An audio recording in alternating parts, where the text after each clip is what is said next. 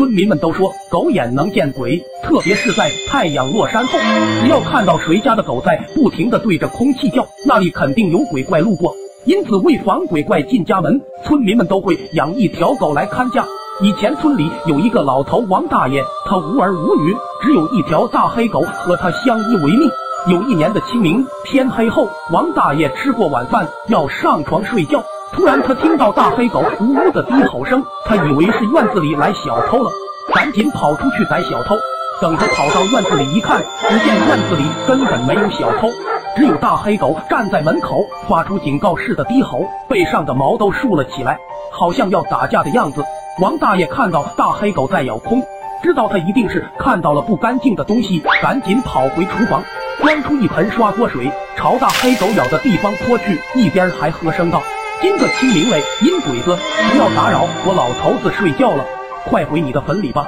喊过这一声后，大黑狗才恢复了平静，不再低吼，毛也下去了。王大爷看大黑狗不叫了，知道那不干净的东西被脏水泼走了，就放心的回到卧室里休息。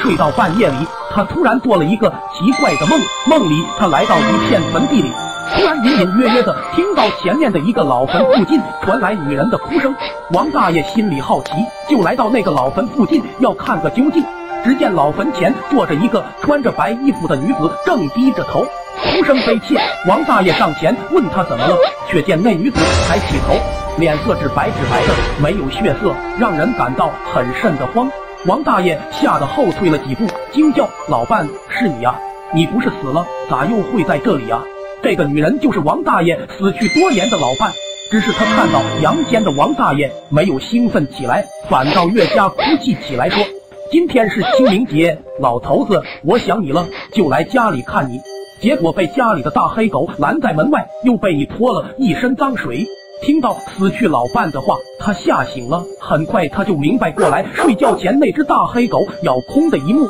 原来是老伴的鬼魂来家里了，却被大黑狗拦在大门外，又被自己用脏水撵走了。他经过这件事情后，每到清明节的晚上，他为了能让死去的老伴回家看一看，在这一天晚上，他就会把大黑狗撵出家门。